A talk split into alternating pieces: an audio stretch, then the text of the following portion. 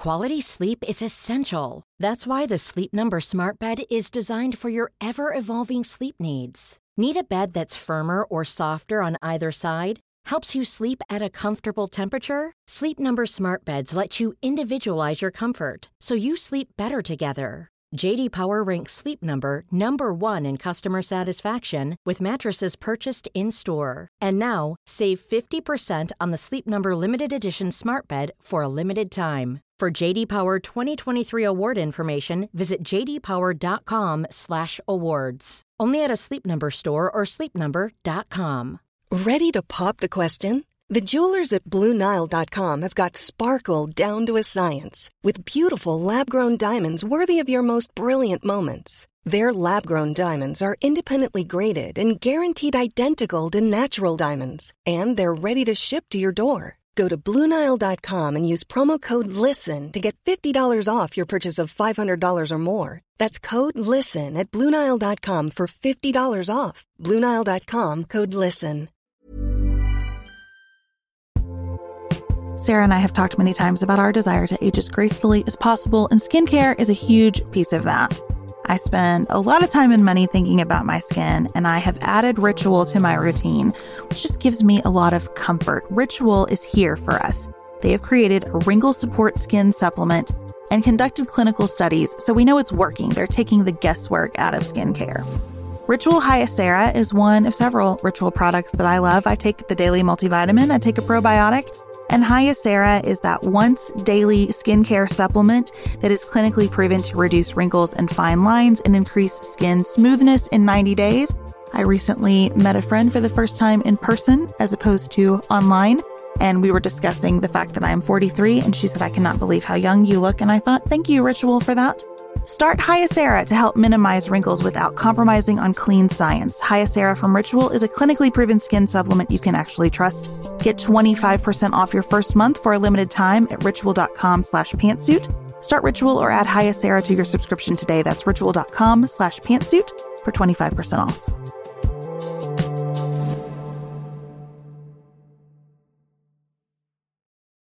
Beth, I don't not see why not the president wouldn't support his own intelligence agencies. No? Does that make sense to you? No. Oh, sorry. I was saying no to whether or not I wouldn't not want to not talk about this anymore. This is Sarah from the left. And Beth from the right. You're listening to Pantsuit Politics. No shouting, no insults, plenty of nuance.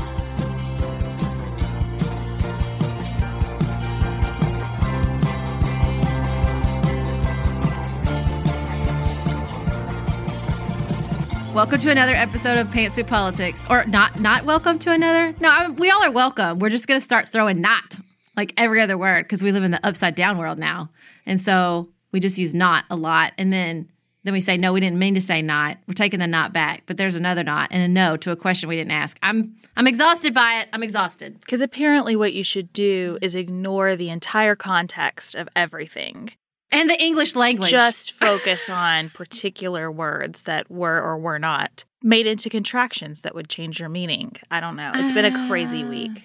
I understand that this is serious business, but what else are we supposed to do but laugh? It's like we're being punked. I don't know how anybody who has a has a job related to foreign oh policy oh right God. now is getting out of bed in the morning. The, the poor men and women of the foreign service who are watching this White House seriously suggest that a former ambassador might be made available to Vladimir Putin for questioning. What Mm. what is going on and what are people to do? This is really serious. It's so serious. It's like he does what he always does, which he sucks all the air out of the room. So there's no oxygen for the serious things because we're too busy paying attention to how ridiculous he is. It's a classic. It's a classic move at this point. Well, he's gone to his classic Twitter saturation theory now because he knows he's in trouble. So it becomes almost like drunk tweeting, right? I know the president isn't a drinker, but that's how it feels. It's the all caps and the the strangely Mhm. capitalized words and the fake news media and they're the enemies of the people. It's just like the greatest hits all coming out anytime something goes disastrously wrong. But this disastrous wrongness is, I think, a new level of disastrous wrongness. As terrible, mm. the only comparable moment I can think of was Charlottesville.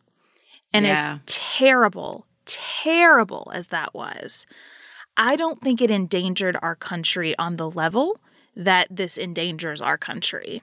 I'm truly offended by white supremacists, and I find their growing power disturbing, but they don't scare me like Vladimir Putin. Well, I was going to say, perhaps that's because I think we are capable as Americans of really understanding the threat of white supremacy and mm-hmm. and really talking to one another about that on a personal level. I there's so much about what Russia is up to that we cannot understand and we cannot mm-hmm. converse about and we cannot safeguard ourselves against. And th- and that's why to me this calls for action. I think lots of things previously have called for action, but this calls for action at a new level. And I just keep thinking about if you are still defensive of the president and still saying that, you know, people like us are just hysteric liberals, right? I'm not a liberal, mm-hmm. but you can call me that if that makes you feel better. That's fine. but if that's your perspective, what is it that you are willing to sacrifice next? Because it's always going to be more, right? If right now you're saying, well, this was a blunder, but it's not as big a deal as people are making it, and your real concern is getting Brett Kavanaugh on the Supreme Court, for example. Mm-hmm. Okay, but what are you going to give up next? We've had to give up, you've had to give up something every step along the way. And I don't know when people will start to see clearly that that's not going to stop. And what you're being asked to give up is going to get bigger and bigger and bigger. So here's the thing, too, that really, really, really bothers me. Did you see the reporting in Politico where congressional Republicans were basically quoted off the record as saying, well, like, what else do you want us to do? What else could we do? We've had the investigations. The White House doesn't care. We passed the increased sanctions. He's still going to do it. And what I wish Politico had said back or somebody would say back is the issue is not that you don't have any options. That is not the issue, and we all know it. You know it. The issue is that the options available to you don't involve anything that you perceive as giving a win to the other party, and that's why you won't do it. Be honest with yourself. The reason you won't take a step in any direction against this president is because it could be perceived as an electoral win or electoral strategy for the Democrats, and it would give them a point in their playbook. And you can't stand that, Mitch McConnell. And like, so don't be don't be disingenuous and be like, I don't know what else we can do. You mean I don't know what else we could do that might be beneficial to Democrats? because that's you know we're at a space and i'm not saying necessarily that if it wasn't if that's not some of what was coming into play with the defense of bill clinton we can't we have to defend our president all, at all costs because it would give the other party a win amy klobuchar was on npr this morning talking about a bill she has forward to help states protect their own electoral databases from hackers and i was so angry with the npr reporter because she basically asked her like isn't this working at cross purposes? Because if you, this is going to be an electoral strategy for you to talk about the Republicans not doing this. And if you give them, basically, if you give them a win on this, isn't that bad for you? And she was like, no, because I'm not here to do that. I'm here to protect the elections. That's the mission. That's the strategy. You know, I was bothered that she asked that. I thought Amy Klobuchar responded well, but like, I just feel like that's the undercurrent here. But because we can't just put pause long enough on this partisan environment to say what's best for the country instead of what might hurt our party, we can't go anywhere. Something that comes up a lot in our conversations is the don't hate the player, hate the game mentality. I think the truth of it is the game has never been great and it is devolving. Mm-hmm. And at some point, the players are going to have to change the game. Yeah. It is going to take individual people being willing to sacrifice their electoral potential Mm-hmm. to do what's right for the country. And it takes all of us to be standing there with those people. I would be going the distance for any Republican who was actually behaving like someone who had a shred of power in the United States Congress. Yeah. I would go the distance for those people. I would be knocking on my neighbors' doors and like this is me. That is not a thing that I want to do. This is that that's not how I live my life. I don't love to converse with strangers, but I would be doing it for anyone who was standing up and trying to make a difference here. They don't give me that option though, right? Because they're too busy just calculating what quote the base is going to do. And every time a new poll comes out, I saw one this morning, something like 85% of Republicans approve of Trump's handling of the Helsinki conference. Oh my baby Jesus. You know, think about who you're asking at this point. 85% of a shrinking population doesn't mean a whole lot. And I don't know what the accuracy of that is, but every time we talk about those stories, we're making it worse, right? Yeah. We're making we're not giving people any room to make better decisions. Mm-hmm. That's so true. That you know, as long as we keep talking about it like that, and people hear it, and will be like, "Well, everybody else thinks it. Okay, so it must be. It must be. There must be truth in both sides." You know. Oh man. And sometimes there's just there isn't. It's the false equivalency. And I hear people, I don't just hear the press do that. I hear people say that. Oh, well, just both sides are rigged and both sides, you know, the cynicism. Both sides are wrong. Both sides are, yeah, because we feel like we have to pick a side. Maybe just focus on the reality in front of us without worrying about how your team's talking about it. That's right. There's just nothing partisan about our relationship as a country with Russia. Mm. And the people who are trying to, Dana Rohrabacher, shame on you. Like the people Yeah. who are trying to make this a partisan issue, it's horrific. The most disturbing portion of that, like the most horrific part to me, is I was having a conversation with an incredibly right winged friend of mine. And he started talking about, oh, well, the, Trump tricked Putin into talking about $400 million in illegal contributions to Hillary Clinton. And I said, I, I don't know what you're talking about. I don't know what you're talking about. And he was talking about Putin talking about Browder. Like it became this partisan talking about, I'm like, I don't think you understand the reality of that situation. Who this man is, why he did what he did, why Vladimir Putin hates him so much. And now this has just been transformed into a partisan talking point. Now, Browder, this man who who I think did something very brave and very good and worked on behalf of this his lawyer who was Russian lawyer who was slaughtered by the Putin regime is now being turned into an enemy of America and the, you know, a liberal donor. I just it's so disturbing to me. And for what? Yeah. Like, what is that in service of? It's in service of Vladimir Putin. That's who's in the service of. That's the bananas part. Like it's just exactly what he wants. They're turning the entire, all the ideologues on the right into soldiers in this war against this man who did the right thing. It's disturbing. It is disturbing. And I, I just, again, I go back to what is at the root of this need to tell that story about everything? Mm-hmm. What is causing us to need to turn every and and by us I mean the people on the right. What is causing us to need to turn everything? Even a former ambassador and an American citizen who I agree has acted heroically to help expose the depravity of Vladimir Putin. Why would we need to make that something that's about Democrats? That just doesn't make any sense to me. In service of what? Is it really that important to you to get a conservative justice who might someday, maybe under the right circumstances, overturn Roe versus Wade? Are you willing to sacrifice our entire democracy over abortion rights? Is that where we are? Or gun rights? Or I don't know, gay marriage, like whatever it is, what what is what is the point here? I just don't I'm really struggling. I think the point at which you trust Vladimir Putin over Americans, even if they're liberal, we got a problem. And I think part of it is it, and I see this on the other side too, I do, which is you, if I'm going to talk about you, this is the othering. If I'm going to talk about you like you're trash, like you're an enemy of the state, like, and be justified in treating you horribly and talking about you horribly, the stakes have to be really high for me to justify that to myself. And to justify acting so ugly and feeling like my fellow Americans are enemies, I have to make sure that they are really, really bad. They have to be the worst in order for me to be okay as hopefully someone who views themselves as an ethical and moral being to justify those actions.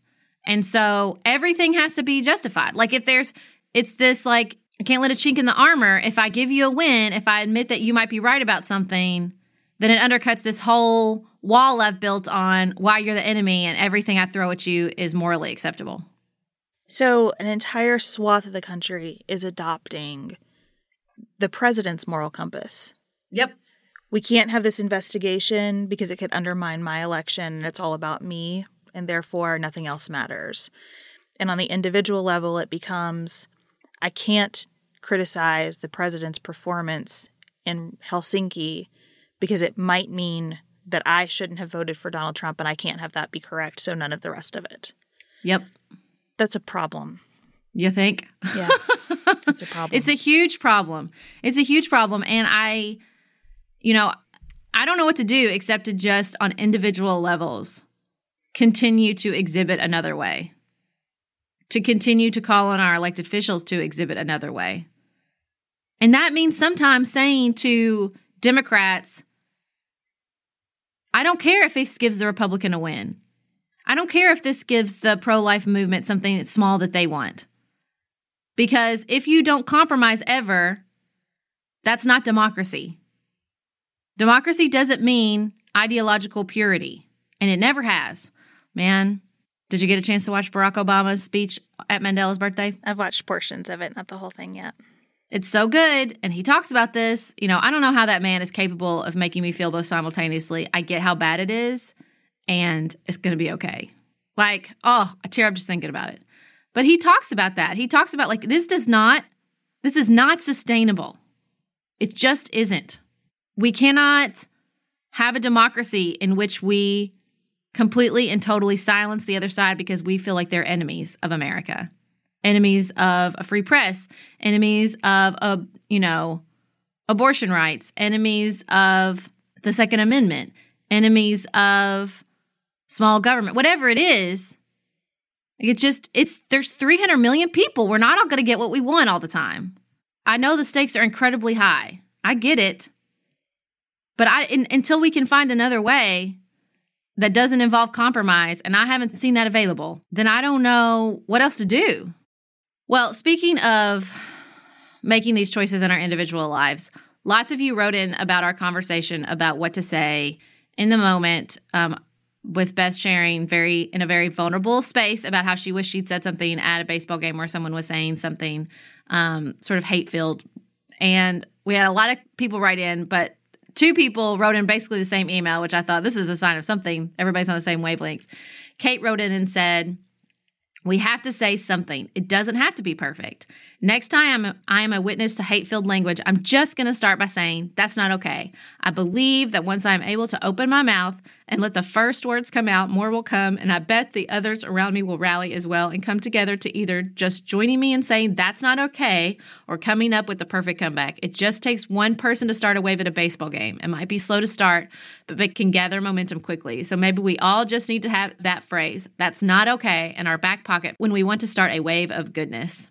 And then Sloan wrote in and said the same thing. She said, maybe we all have the courage to be the first person. So maybe it's not even what we say in these situations, but that we just say something. And I thought that was so good and so well said.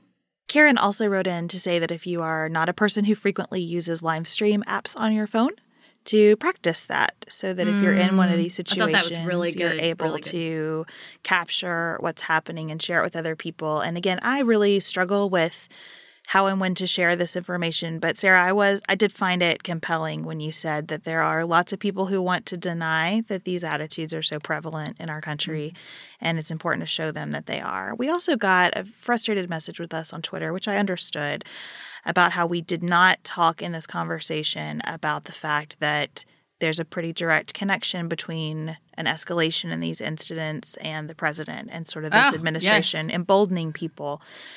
And I think on the one hand, um, we just kind of take that for granted. Yeah, I was fixing say I didn't talk about it because I just thought all assumed we're on the same page with that. I mean, I guess we're not, but I mean, I have people down to my friends who work in customer service, like in government and other places, talking about how it has gotten so much worse since he's been elected. These are people who are not overtly political, who try to stay above the fray, who are like, no, we noticed it almost immediately. So I guess I'm, yeah, I'm just assuming we're on the same page with that. Well, and on the other hand, I think that's absolutely true, and I do take it for granted. And I still hold people individually accountable for their actions. Just yeah. like I hold myself individually accountable for not having spoken out when I should have. Um, I hold the people who are being emboldened responsible, and I do not excuse them because the climate has worsened. Mm-hmm. I think this is where you and I always part ways a little bit in, in ways that are complementary and both important, you know. But I was thinking about our discussion on the Nuanced Life about 9 11 and your emphasis on the absence of sort of national leadership around how we should process 9 11 was a really different direction from my emphasis on how in our individual lives and circumstances we don't do grief well and and that's just kind of our theme right? And it's our mm-hmm. approach to our basic philosophies about government that i tend to think about our individual contribution and you tend to think about the environment and the culture in which we are. And i think that this is an example of how you can never take those two things apart because yes people are absolutely emboldened by this president and his policies and his language and they are still responsible for that I just want to say this really fast. The reason I think it's so what Karen suggested about live streaming, for one, I think holding up a phone is a sort of protection because my husband was really big. Like when we lived in Washington, D.C., and I always want, want to try to say something to a stranger, he'd be like, crazy lady. We don't confront strangers whose mental health or mental situation we don't understand. Like, we're not going to do that. That's how you get shot. So, because he grew up in Atlanta. So, I just didn't grow up with that sort of mindset. so, but I do think like it is, you know, it is a risk never un, like I don't want to I don't want to be unclear that it is a risk to say something in a situation like that. Um, and so I think being able to live stream, like getting to the live stream as a sort of protection, as a just be understand like the people around here watching and the whole world is watching is good. And it's like a it's like a drill. Like you gotta you gotta be able to do it quickly. I think that's such a good idea. I'm gonna start practicing. It is a risk. I also want to share the perspective that one of our listeners in the LGBTQ community generously shared with us she was very gracious about my freezing in the moment. And she said, you know, when I hear someone make a comment like the one you described at that baseball game, and for people who didn't hear that episode, a person made an ugly comment about pride events in Cincinnati. She said, when I have been in those moments and heard that, it is terrifying. Like every cell in my body starts to think, what could happen next? And who will help us? And that is an experience that I can't fully appreciate, but I'm making every effort to fully appreciate it to the extent that's possible for me. And that will be sort of what gives me courage the next time I have an opportunity to stand up and say something because it is so wrong and heartbreaking to me that anyone in our country has that sense of fear that they're going to be attacked just because of who they are. Mm. And so I really appreciated all the messages about this. I think everyone um, came came from a place of how can we all sincerely support each other in standing up against hateful speech, and that's something that we're going to have to do more and more. I fear. As the climate in our country seems to be devolving at a more rapid pace.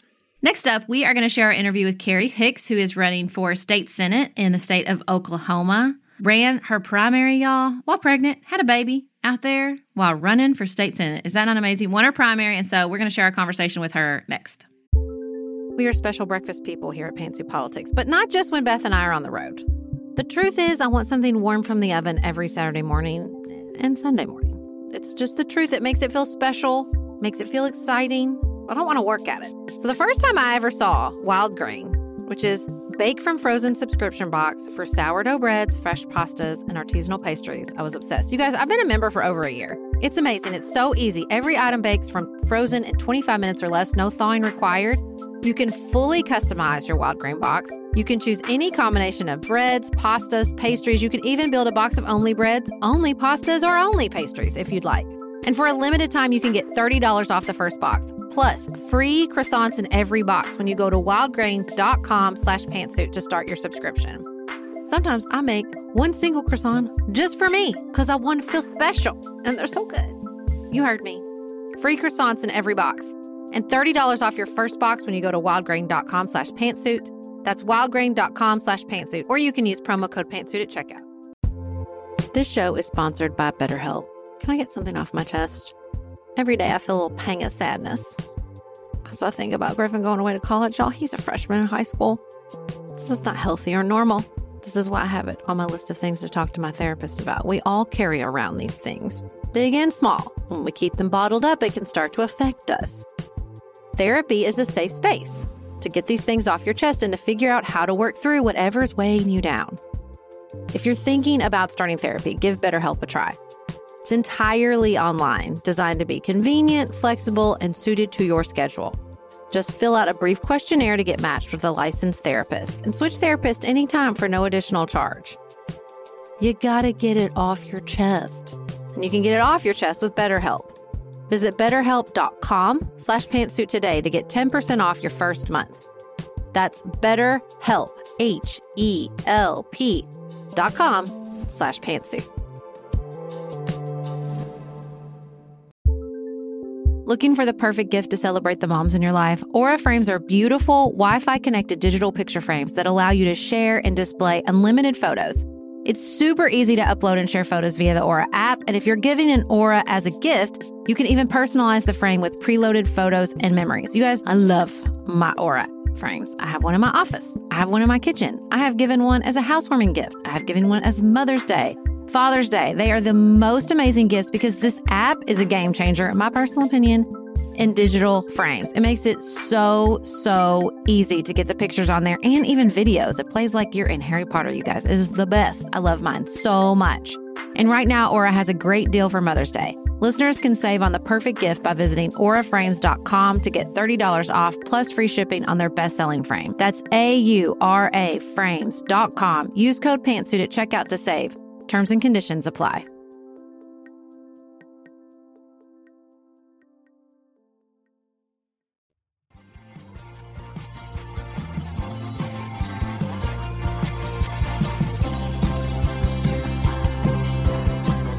We are so excited to be talking with Carri Hicks, who is a candidate for Senate in Oklahoma, public school teacher, has a background in politics and fundraising as well, had a baby during her campaign. Carri, tell everyone all about yourself. well, hi. Um, first of all, just thank you so much for having me on. I am a huge fan, obviously, of this podcast and just what it has meant to me as a female candidate, um, giving me lots of hope um, and inspiration to continue the momentum for our campaign. So, um, yes, I am a public school teacher. I've been teaching for seven years in the classroom. And during that time, um, the state of Oklahoma has decreased our funding to public education by 28%. Um, yes, we are struggling right now um, just to keep the doors open to our crumbling buildings. And so, um, in light of those statistics and just having a political science um, degree and background, I decided now's the time um, for that politically educated teacher voice to make its way to the table and really start making decisions and policies that will start to reverse that trend. Can you give us a little bit more background on what's going on in Oklahoma because you you have had major mobilization of teachers to speak out against a lack of funding? Yes, we actually just, let's see, in this last year, I mean, we announced the campaign in April of 2017. Um, and during this year of campaigning, um, we ended up, as the state of Oklahoma, in a two week teacher walkout um, in response right. to, yes, the lack of dedicated funding and revenue back to public schools. And there were four major plans that were brought to a vote um, in special sessions and in regular legislative session. Um, that had continued to be defeated by our electorate. And so our mobilization, if you will, um, was in response to the fact that our current elected officials and leadership were still just unresponsive to um, what are some major needs still in public education. And so um, many made the decision to run for public office during uh, that time. Candidate filing happened during our statewide walkout. And so there wow. were many, yes, that were inspired to go ahead and throw their name in the ring.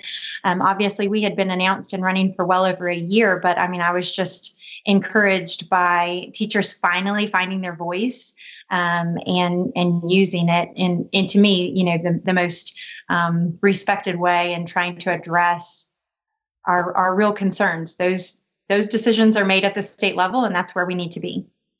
So how did you decide to run well, my frustration actually started um, at the defeat of a state question, um, which was proposing a penny cent sales tax um, that was put to a vote of the of the state and it was defeated. And that penny cent sales tax would have been dedicated revenue back to public schools um, you know and, and even within our own family. My husband and i disagreed about the measure um, because he just continued i know right? You got to have um, that respectable debate.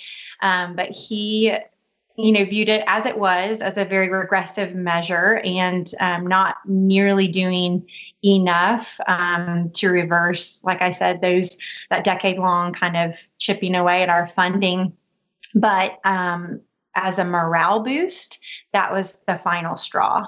And many of my friends were kind of that same way. And just, it was just very demoralizing, you know, with the state defeating um, that particular measure, saying, you know, that the state legislature needs to do its job. They need to take care of funding public education. Um, I completely agree with that. But it was just very clear that. Um, like I said before, those officials weren't going to address it. And so it, we were hoping, you know, that the people would. Um, and when that was defeated, it was kind of like, okay, I've either got to get out of the state, I have to get out of education, or I need a bolder voice to fix this problem. Can you talk about the on the ground felt impact of this kind of budget cut um, for public schools? Sure. Um, my teaching experience has been on on both sides of the fence, I guess you could say. Um, I started in a Title One school in Northwest Oklahoma City. Um, it is the most densely populated city block in the state of Oklahoma. Um, so our our students are severely impoverished, um, and then. I guess the last four years I've spent teaching um, in a very, very affluent community. Um, so, I mean, truly just like daylight and dark. Um, and so the the experience in that Title One school, um, I mean, we heavily re- relied on federal funding in order to um, have things like technology and um, 100% free and reduced lunch and breakfast program for our students. And our students took part in um, the backpack program, um, which is by our local food bank that does um, meals for the weekend for students who would not have access to food over the weekend when they're not in school. In Deer Creek, I mean, it's completely reverse of that. Um, but kids are kids no matter where they are.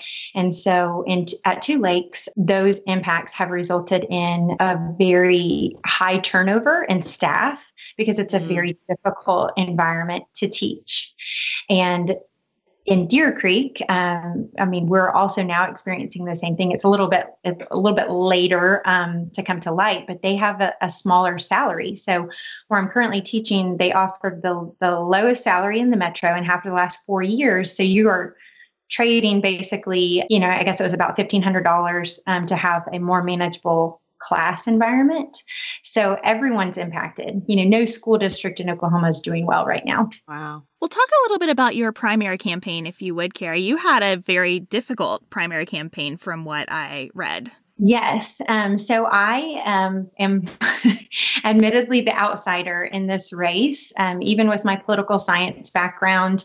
Um, I have two master's degrees to teach. Um, you know, it was very very clear from the get go that my primary opponent kind of had you know the quote unquote establishment um, behind her her resume is immaculate um, mm-hmm. I'll, I'll, say that you know she's she has worked her tail off um, and so you know with that she's obviously had a lot a lot more support i guess if you will from you know kind of the good old boy club. She's done a lot for the party right? That's is that that's what you're trying to say right? She's done a whole lot for the democratic party in oklahoma? Yes, and, and, I mean she's a, a former lobbyist, um, and with the Women's Coalition, and so she and I both had that in common, and obviously wanting to to bring to light some of what we feel like are the injustices that are happening to women and girls here in our state. And so we had a lot of shared um, views, but what she had over me was just that um, working relationship with a lot of um, really great organizations here in Oklahoma that have addressed some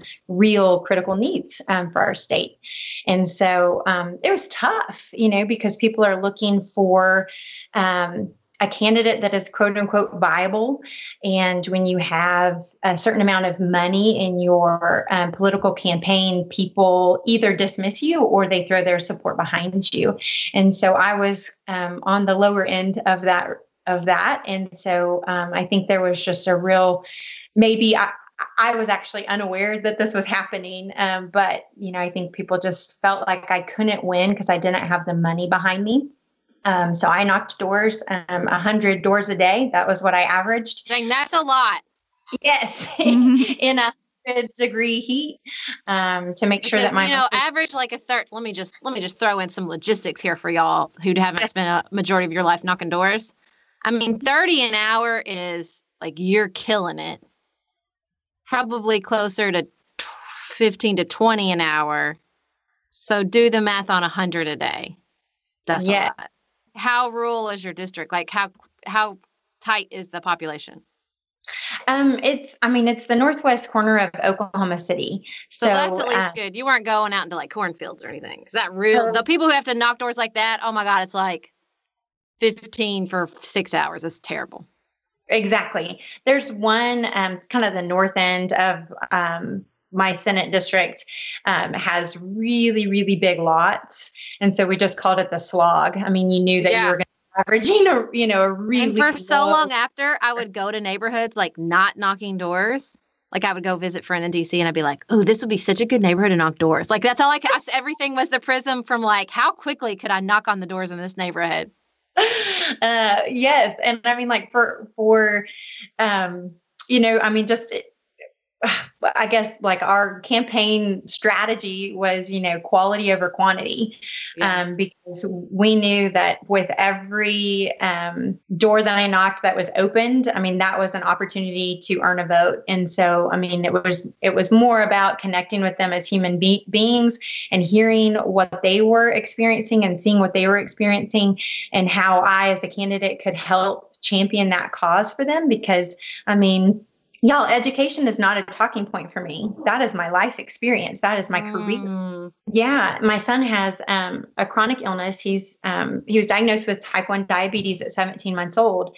And so when people want to talk about education and healthcare i mean that is truly my life experience. I am that teacher that is struggling to pay for insulin at the end of the month.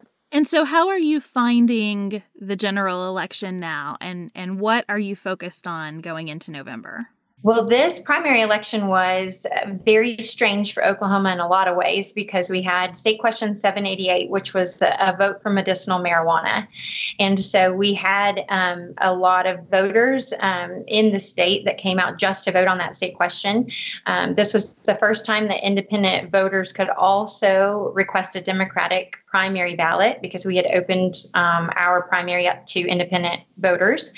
So with those two things coupled together, having the state question and then having an influx of independent voters that could also vote, um, our numbers are crazy right now. We're trying to dig through, you know, who was it that voted? What was their motivation? Um, and so everything that we had kind of anticipated as our win number, I mean, has been totally turned upside down. And now we're kind of trying to figure out, okay, who will actually show up to vote in the general? Um, so we're kind of digesting some of those numbers. Um, but we're just keeping our strategy strong. Um, you know, I mean, it it's definitely July in Oklahoma, and it is hot, hot, hot out there. Um, and I'm a nursing mom, so I have to make sure that I am chugging that water um, to be able to keep my supply up. But I mean, that's what it's going to take is to continue to knock doors and have those face-to-face conversations because I just, I just have to believe there is more that we agree on than we disagree. Um, you know, I, I, think kids, education, healthcare, access to those kinds of things, that's a nonpartisan issue for me. Um, you know, we have got to take care of people in, in Oklahoma. The quality of life indicator just came out, and we are one of the top five worst places to live. Um, mm. So it just stands to reason that we get people with common sense elected who actually want to take care of people and we can start to chip away at some of those negative statistics. Sarah and I have talked many times about our desire to age as gracefully as possible, and skincare is a huge piece of that. I spend a lot of time and money thinking about my skin, and I have added Ritual to my routine, which just gives me a lot of comfort. Ritual is here for us. They have created a wrinkle support skin supplement and conducted clinical studies, so we know it's working. They're taking the guesswork out of skincare. Ritual Hyacera is one of several Ritual products that I love. I take the daily multivitamin, I take a probiotic, and Hyacera is that once daily skincare supplement that is clinically proven to reduce wrinkles and fine lines and increase skin smoothness in 90 days. I recently met a friend for the first time in person as opposed to online and we were discussing the fact that I am 43, and she said, I cannot believe how young you look. And I thought, thank you, Ritual, for that. Start Hyacera to help minimize wrinkles without compromising on clean science. Hyacera from Ritual is a clinically proven skin supplement you can actually trust. Get 25% off your first month for a limited time at ritual.com slash pantsuit. Start Ritual or add Hyacera to your subscription today. That's ritual.com slash pantsuit for 25% off.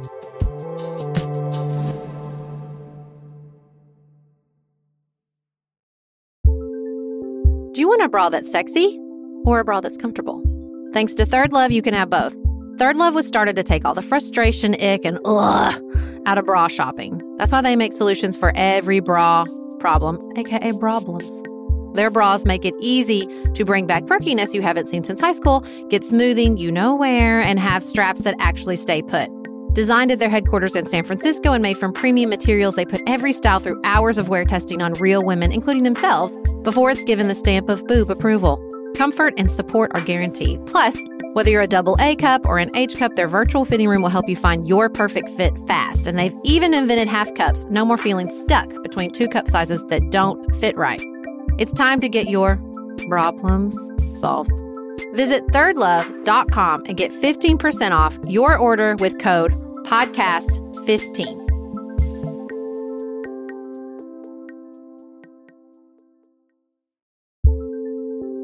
There's not much worse than a dry itchy scalp.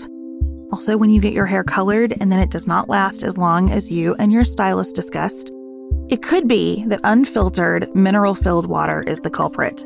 Hard water is a leading cause of damaged hair and dry, irritated skin, and about 85% of the United States uses hard water, filled with dissolved minerals and added chlorine. That's where Canopy's new filtered shower head comes in. Canopy, known for their beauty hacks and reimagined humidifier, has revolutionized the filtered shower head. Dermatologists recommended this unique three stage filtration system greatly reduces contaminants and odors in your shower water leaving you with healthy hair and glowing skin. Best of all, the Canopy filtered shower head is hassle free. Installation is a breeze, and its unique quick release filter replacement feature allows for seamless filter replacement unlike any others on the market. Go to getcanopy.co to save $25 on your Canopy filtered shower head purchase today with Canopy's hassle free filter subscription. Even better, our listeners can use code PANTSUIT at checkout to save an additional 10% off your Canopy purchase. Hurry, your hair and skin will thank you.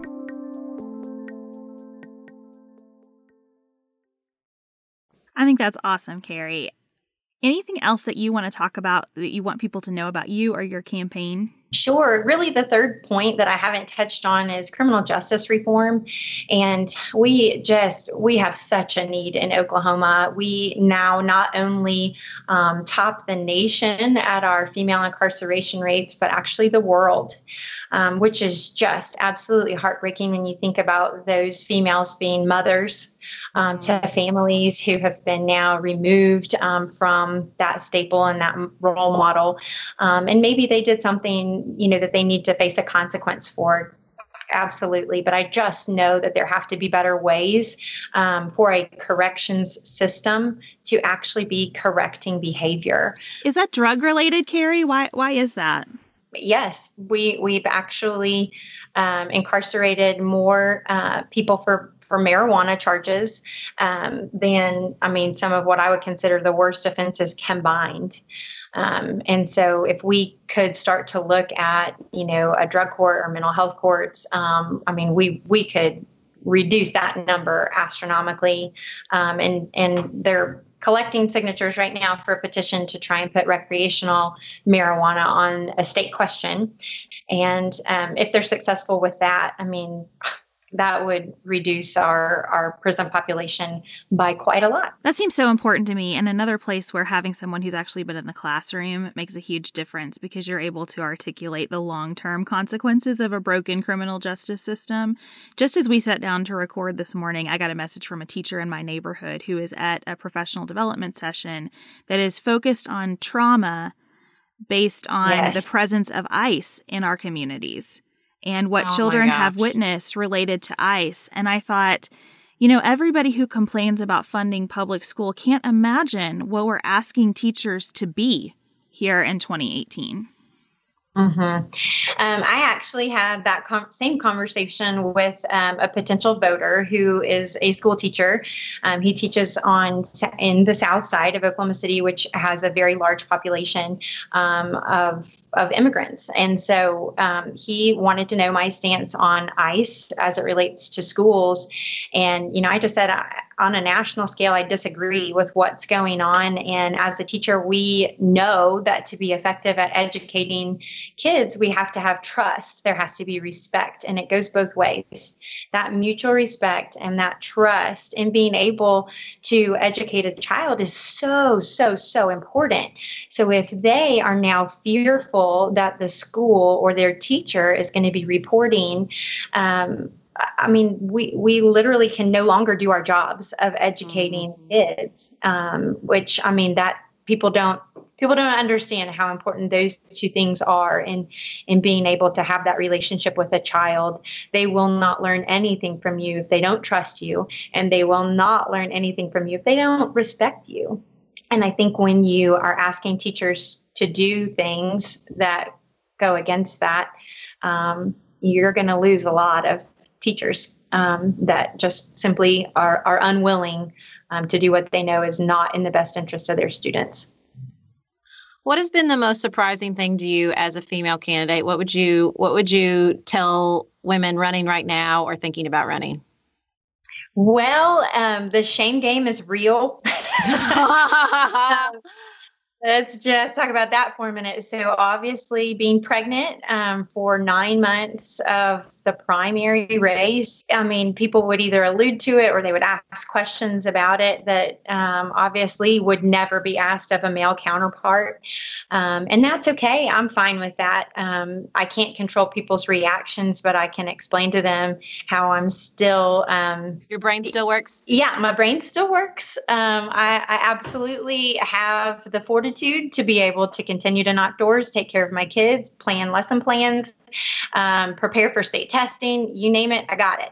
Um, this is not going to undermine my work ethic. Um, and so I think that was a lot of false assumptions about me as a candidate um, was that since I was pregnant, I would just quietly, you know, acquiesce into the shadows. Um, but, but girls, I'm here to tell you, um, lean all the way in. I mean, there's just no better time um, to be a mom, um, which to me, you know, is is taking care of people, and the fact that we're not doing that in our in our local government and what I would consider on a national scale as well, um, we have we've got to step forward and and offer that voice so confidently.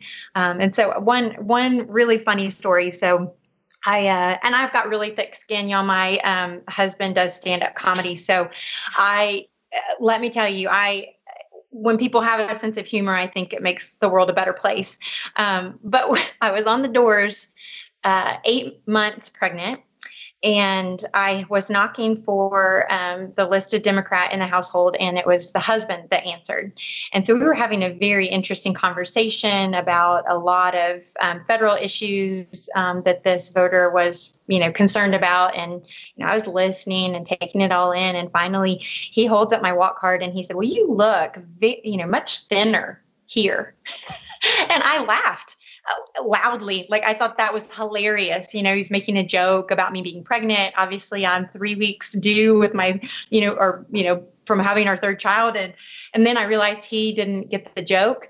Um, that it was not a joke at all. He was actually very concerned of why I had gained so much weight in this political campaign, and and so I told him, I said, well, you know, I would hope I'm much thinner there. I'm actually um, three weeks from my due date with my third child. And he didn't respond. He looked at my stomach and said, Oh, well, congratulations. and I, oh, I just man. thought, wow, you know, if the if the only thing you're concerned about or the only question you have for me is why I am not so as thin as my walk card, then I don't know that I want your vote. I got a lot of, I didn't have, I was not pregnant, kudos, but I would be like out sweating because it's hot and I'm out walking around knocking on doors. And I had a couple guys being like, well, you don't look as cute on your card as you do right now. And I'm like, right, because it's 90 degrees out here and I'm walking around knocking on doors. And like and I got by the end, like I was not doing the I'm gonna smile and make you feel comfortable with your I would just look at him and be like, mm-hmm. I'm gonna let you sit with your misogynistic, ridiculous comments. We're just all gonna sit in silence and let it hang there. Jerks. Yeah. Did you get a lot of hugs? Did you get a lot of hugging? Not yet. Not not yet. I got hugs. I got a lot of side hugs and some. There was lots of hugging. My, the mayor and I always talk about that. There, we get lots of you. You'll get it more. I bet. Like as it goes on, especially like if you're elected, people like to hug female female elected officials. This is my working theory. And so they feel like it's awkward to shake hands. I guess I don't know. I don't know why and hug is not more awkward, but and maybe maybe it's just not as uncomfortable for me because that's my love language too, right? As yeah. a teacher, I'm giving hugs and high fives and yeah. But um, kids are one thing, like old dudes are another. Yeah, and and I mean, I think. Well, I know that it's well intentioned. You know, some of the yeah. language that they use from a certain, um, you know, age group of, you know, darling and sugar yeah. and honey. And, oh, come on inside. And, you know, I mean, I, I, I know it's well intentioned, or at least mm-hmm. I'm optimistic enough to hope that it's well intentioned. But, you know, it really is uncomfortable and awkward. Um, yeah. You know, to be totally honest, I mean, I'm not darling. I'm not sugar. You don't know me. Please don't use yeah. that word to describe me yet. Um, you know, we're not friends and it's not a term of endearment. So, um, you know, Mrs. Hicks works just fine. Yeah. what, what has been easier for you in this process than you thought it might be. Because I think so many women are overwhelmed by the prospect of running for some of the reasons that we were just talking about, right? Is there any aspect of it that you were really worried about that you have found to be natural or fun or surprising in a positive way? I don't want to harp on this too long, but you know, it really is the door knocking aspect because yeah. I think that's the most daunting to most people. I how do you knock on somebody's door when you don't know them and just strike up a conversation that's meaningful. Thankfully, um, it feels very much like parent conferences, and mm-hmm. you're you you know to me it's just an opportunity to listen and learn um, and so as they you know open up um, and you be surprised about what people oh, want oh, yeah. to talk i just let it happen um, so that then i can figure out what truly motivates them as a as a voter um, what's what's important what's your concern and and how can i best address that? Or maybe i'm not the one to best address that.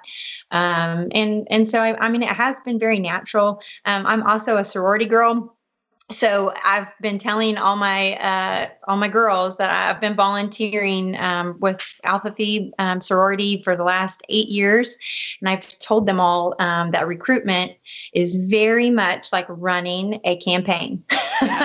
you have. I don't have, know how many times in my life where like the what's it called where you you you match the what they want like dual. There's a word for it where you're matching the preferences, mm-hmm. the dual matching preferences.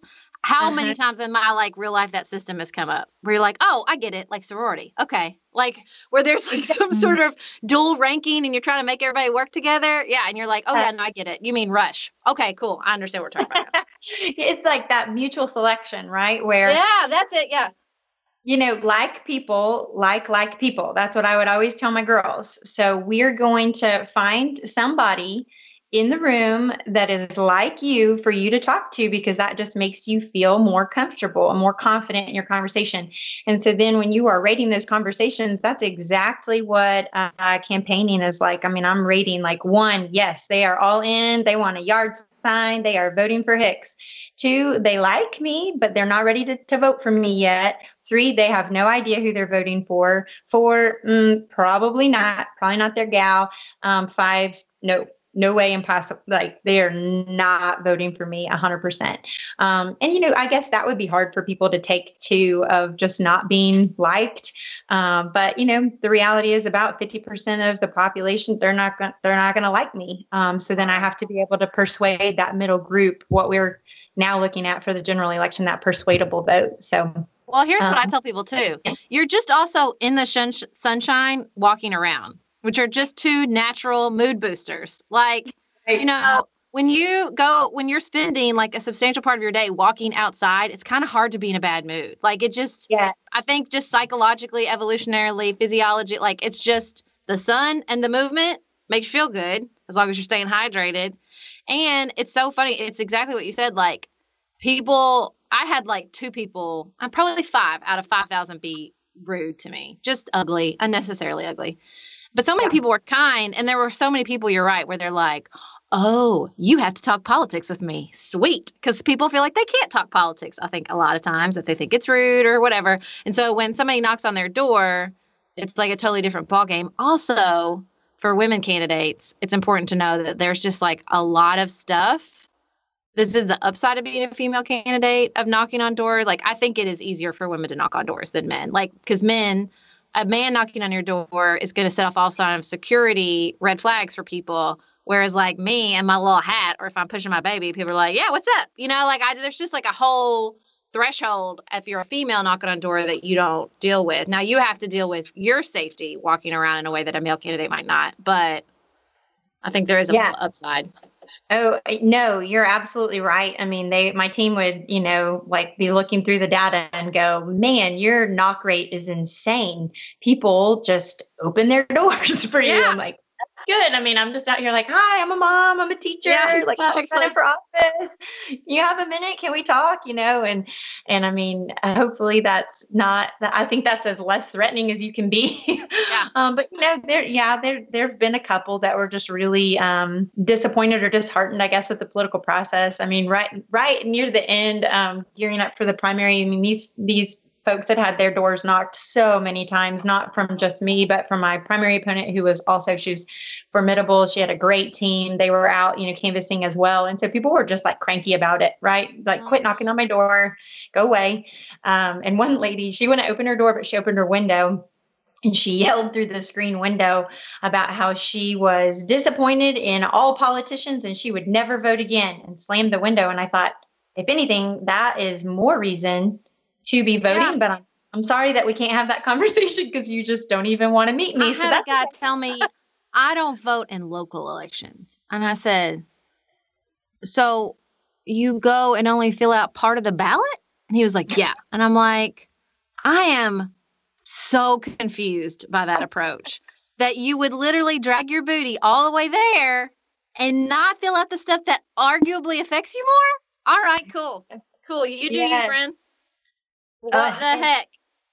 and um, you know we we had some data that kind of indicated teachers um, in oklahoma are not great voters and you know i mean i can list off a lot of logistical reasons why i think that is but i mean here's the thing if we're not casting our ballots then we should not be surprised that people who are currently elected um, don't represent our voices if we're not going to take time to vote. So um, I challenged all of my colleagues. Um, it, I mean, our, our data had said one in five teachers voted in the last presidential election. And so my approach to that was let's make it five and five this time. Yeah. Um, let's not, you know, let this hang over our heads and be shamed about it. Let's just fix it. Um, let's be um, pragmatic and progressive and let's just take care of business and get your booty to the polls.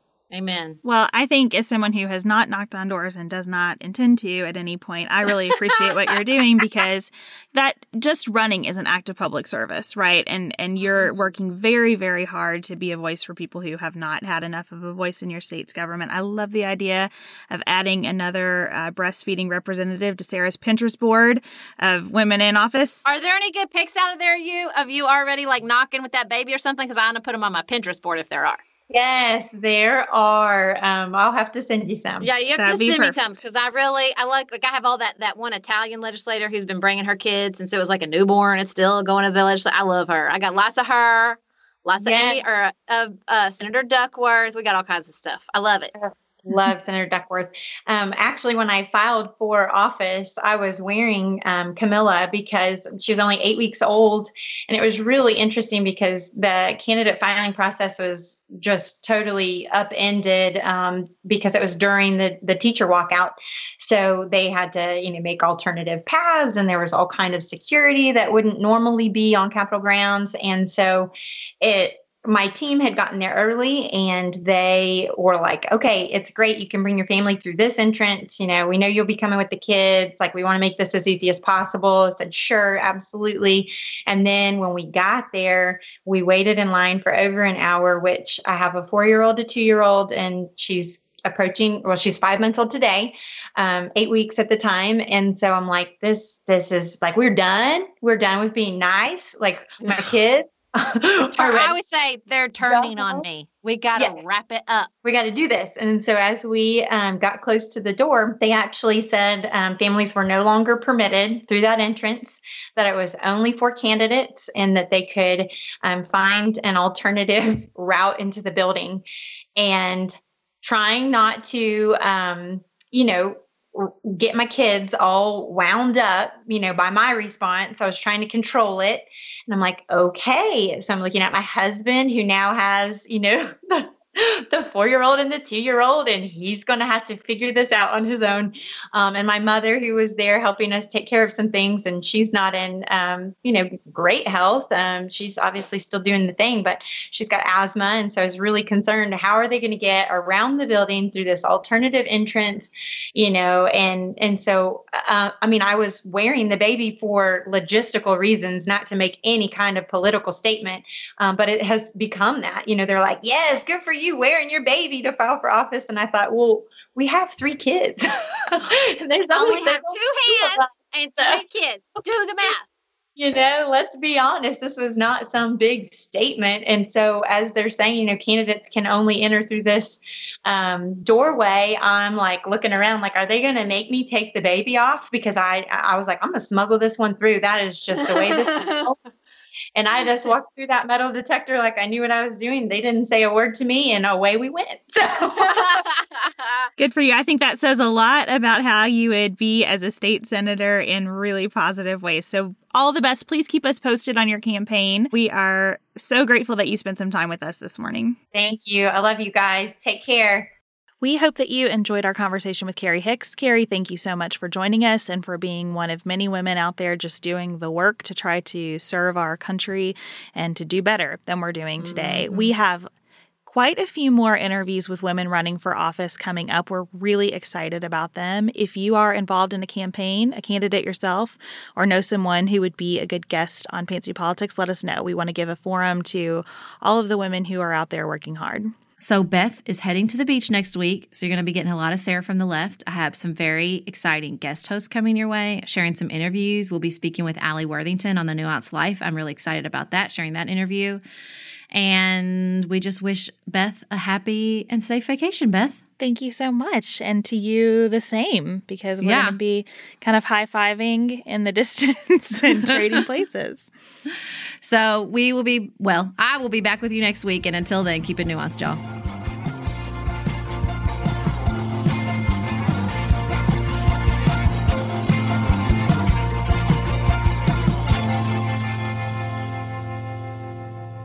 Pantsuit Politics is produced by Dylan Garvin. Elise Knapp is our production assistant. Dante Lima is the composer and performer of our theme music. Our show is listener supported. Special thanks to our executive producers Tracy Putoff, George Niedermeyer, James Randall, Cherry Haas, Nicholas Holland, and Chad Silvers. To support Pantsuit Politics and receive lots of bonus features, visit patreon.com slash pantsuitpolitics. You can connect with us on our website, www.pantsuitpoliticsshow.com. Sign up for our weekly emails and follow us on Instagram.